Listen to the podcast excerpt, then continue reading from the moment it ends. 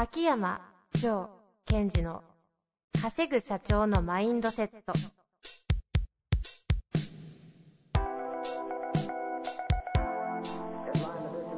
なぜ一流の経営者たちはぶつかる壁を次々と越えられるのか。そこに隠されたマインドの正体。ポッドキャスト「稼ぐ社長のマインドセット」は上場企業から中小企業まで。エグゼクティブコーチングトレーナーとして人材開発を行ってきた秋山城賢治が経営や人生で役立つマインドの本質について分かりやすく解説しますさあ、今週も始まりました。秋山城賢治の稼ぐ社長のマインドセット。秋山先生、本日もよろしくお願いいたします。はい。よろしくお願いします。さあ、今週はですね、えー、格言の条約ということでやってまいりたいと。それ定着でいいんですか？タイトルは。ちょっとね、あの、いい案があんまり、あの、皆さん、リスナーの皆様からいただけないので、はい。あの、ちょこちょこいただいたんですけど、うーんっていうね、うんなんですねっていう感じの、はいなのでね、一旦条約でいこうかなと。はい。格言の条約。はい。今日の格言をはい。お願いいたします。はい。では行きます。ちょっとだけ長めです。生き残る人は、最も強いものではない。最も知的なものでもない。それは変化に最もよく適応したものである。ああ、有名な言葉じゃないです。あ、ご存知ですか？さすがにね、ダーウィンおじさんですよね。ああ、すごい、ダーウィンおじさんです。ダーウィン先生。はい。これ私がすごい大切にしてる言葉でもあるんですよ。うん。なんか、この生き残る種とはってあるじゃないですか。はい。で、これを生き残るものとはとか、生き残る組織はと置き換えた場合ね、はい。最も強いものではない。うんうん。最も知的ではないと。最も変化に適応したものである。これすごくないですか？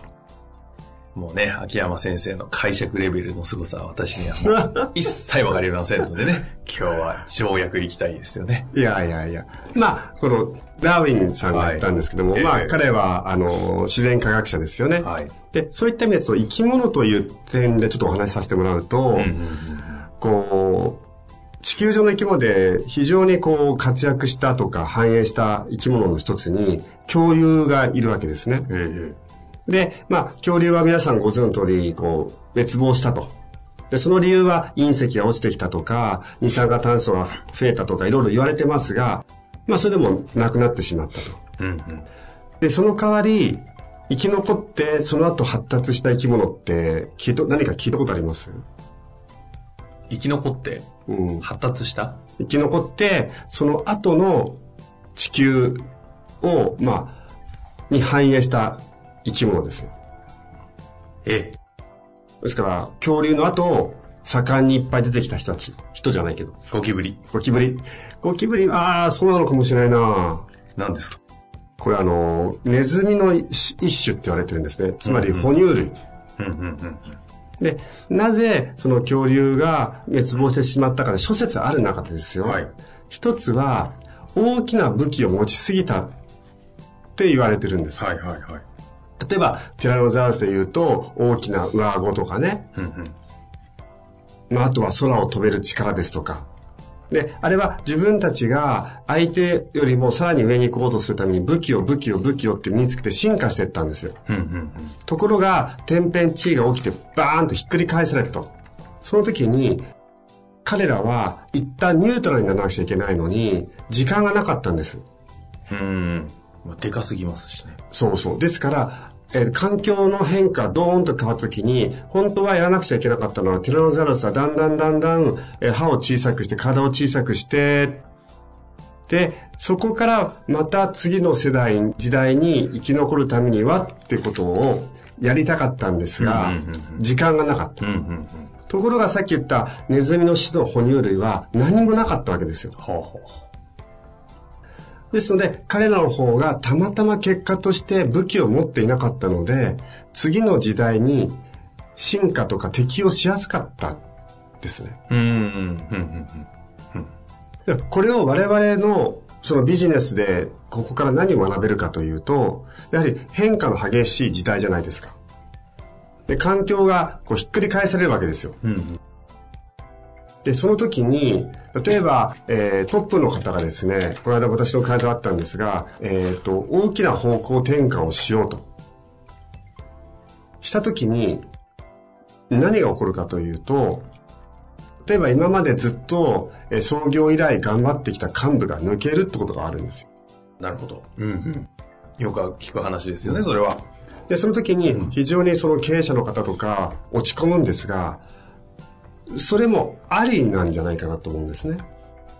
それもありというのは。抜けてしまうのは寂しいけど、うんうん。つまり、あなたが時代を見見据えて大きな方向転換をした時に、辞めてしまった幹部っていうのは、まあ、あなたを主人公にした場合ね、さっきの恐竜で言うと、一旦大きなこの歯とか爪を抜こうっていうことと同じだと思うんですよね。うん適応のために、生き残りのために。うん。つまり創業者の方が心が通じ合ったとか、通過だったとか、えー、要するに使い勝手がいいわけですよ。うんうん。でそれを失うのは悲しいというよりは実は心配なんですね、不安。ただ、大きな舵取り変化をしたからこそ、うんそれにそぐわない方たちがメンバーが抜けたとしても、それは適応だっていうふうに私は見ているんですよね。うん。うんうん。ですから、重要なことというのは、やはり適応していくためには、今まで自分たちが武器だ武器だと思っていたものも、はい一貫手放すっていうことは非常に大切になってきます。うん。で、もう一つこの適応という意味では重要なことは、えっと、起きたことに対応していくときに重要なのは、どこに向かうっていう方向性がないと対応できない。生物だったら生き残るですからね。シンプルです。そうなんですよ。生き物の場合は、生きていくっていう唯一の目的のために対応すればいいんですが、私たち人間は、どう生きるっていうものを自分で掲げない限り対応できないんですよ。うんうん。ですから、やっぱりこう、時代の変化が激しい時こそ、コアビジョンを持ってる経営者は強い。なぜならば、コアビジョンの方に向かうために何を捨てて、何をチョイスするかっていう判断をしてさえすればいいので。うん。ですので、この変化に対応するってことを考えた場合、来たものに対して対応する、起こったことに対応するではなくて、僕はあっちの方に行きたいんだと。うんうんだとするならば、今のっぴきならないことが起きたとか、予想だにしないことが起きた、起きたと。うん。うん。それを僕が進む方向に進めさせるためには、何を取捨選選択すればいいかってことが非常に明確になるんですうね。ん。アウトカムベースでどう？うん。何に適応していくかって話なんですか？アウトカムを実現するために、何を取捨選択すればいいか。うんそれは適用であると。まあ、生き残りだけではないかもしれないですか？そうですね。でそのいまあ、私たち人間の場合生き残る、企業が生き残るってことは何かというと、はいやっぱりそのコアビジョンがどれぐらい社会に対して機能するかってことですからね。うんうん。ですから、こう、経営をしていく中で、皆さんが、うーんと、か組織の強みを作りたいとか、もっと知的になるべきだ。それはもっともです。ただ同時に、えっと、いわゆる柔軟性を持ち合わせてないといけないってことですね。で、これって非常に、その判断基準が、まあ難しいとか面白くて、はい。例えばあの方向性に行くから、この戦略では、まあ、戦略とアウトかも似てるんですが、戦術に落とし込んだ時は逆のことが起きるんですよ。うん。と言いますと。戦術に落とし込んだ場合は一点突破なので、何があってもこの戦術で行くってやりきる方がいいんですね。戦術に落とし込んだ後は柔軟じゃない方がいいということですか？そう、一点突破をする。そこを抜けるまではね。うんうんうん。ただ、その戦術に対しては非常にその柔軟性があった方がいい。だここのバランスというか、今はどっちの時期なんだってことを見据えた上での柔軟性です。ですから、経営者の方とお話をしてると、非常にやっぱり柔軟性、柔軟性、柔軟性って言ってこう、とにかく、うんと、柔軟性があることがいいんだっていうことを強く思い込んでる方もいれば、あとにかく、いや、方針を変えない、やり方を変えない、手法を変えない、一点突破でしょっていう人もいる。うんうん。それって、どちらも偏ってますよね。うんうんうん。でそこも含めた上の適応力ってことが重要だし、まあ面白いですよね。うん。この種の起源でしたっけ？はい。あの言葉、その変化に最もよく適応したものであると。うん。人間で言うと、まあ、人間って言うとって言っても、人間が生き残るの生物として見ちゃうと、もうこの通りになっちゃうと思うんですけど、うん。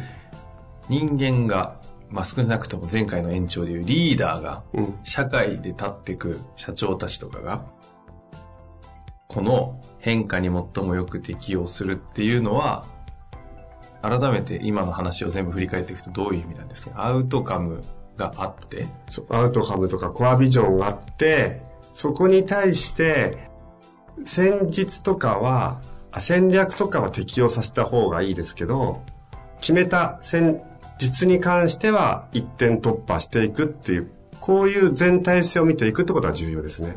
で、一点突破して、しした先にまた広がったその環境には適応して、アウトカムに向かうように適応していって、また戦略を立てて、戦術に落としての繰り返しみたいなそうですねか。はい。なるほど。かなり抽象的なところですね。まあ、ちょっと具体的で言うと、このちょうどね、たまたまですが、今回収録を始まる前に、はい。ある会社さんの話をこう遠藤さんとしてたじゃないですか。はいはいはい。はい。あの会社なんか非常にいい例ですよね。うーん。ちょっと具体的に紹介すると、はい。ライザップさんですね。あ、今、はいって言いながら、どこの会社だろうと思いながら ライザップさん、うん。話してましたっけ？知ってましたら最近、ええもう、あの、パーソナルトレーナーっていうものだけ、の中で、はいかボディメイクじゃなく、今、英語ガンガンやってますよね。RIZAP ENGLISH とかされてますよね。はい。あれって、俺たちは、なんだろう、ボディメイクの会社だっていうと適用すがないわけですよ。うんうんまず一旦、えー結果にコミットします。体のことやりきりますって言って、うおーっと戦、それが戦略ですよね。うんうんうん。で、戦術に落とし込んで、体と。で、もう一回戦術に戻ったんですよ。で彼らの戦術というのは、えっと、新聞で社長のコメントを見たんですけども、三日坊主ビジネスをやっていきたいなって言ってました。うん。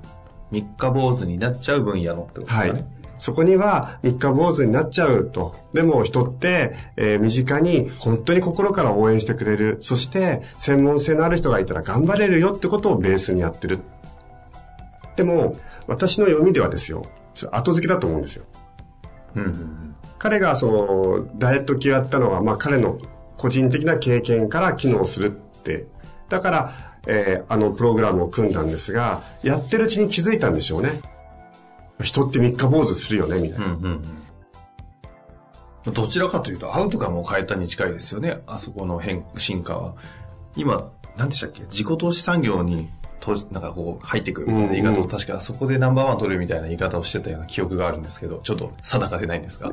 そう。ですからさっき遠藤さんが言ってくれたように、一点突破した後にもう一度アウトカムとかコアビジョンを見て、そしてそこで、えー、新たな展開をしていくってことですよね。うんで一点突破をしたからこそ見えた先にもう一度そこを広げるということですよね。うんうんうん。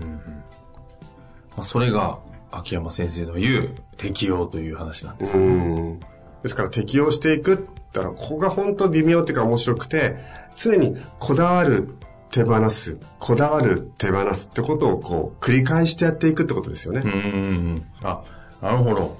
こだわる手放すの、この循環サイクルをうまく回していく。それはアウトカムベースでとはい。いうのが適用うんなんですか？だって、そのライズアップさん話で言うと、あれだけマーケット広げて、他の方が参入した時に、いや、そこで絶対俺たちはずっとやり続けるんだ、じゃなくって、そこはやり続けながら、ふと、ずらすんですよ。ずらすんだけど、その、個人投資ビジネスというところでは変えてないじゃないですか。うんうん。ですから、まさにこう、一点突破、いわゆるこだわる。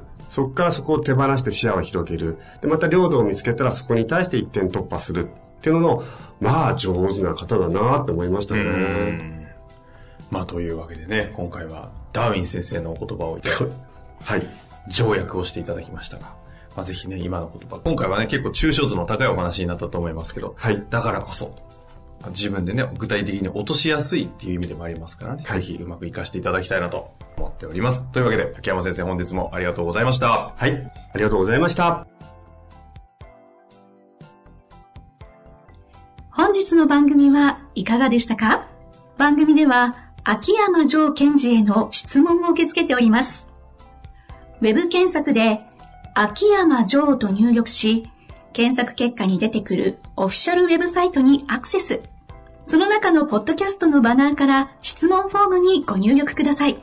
また、オフィシャルウェブサイトでは無料メルマガも配信中です。ぜひ遊びに来てくださいね。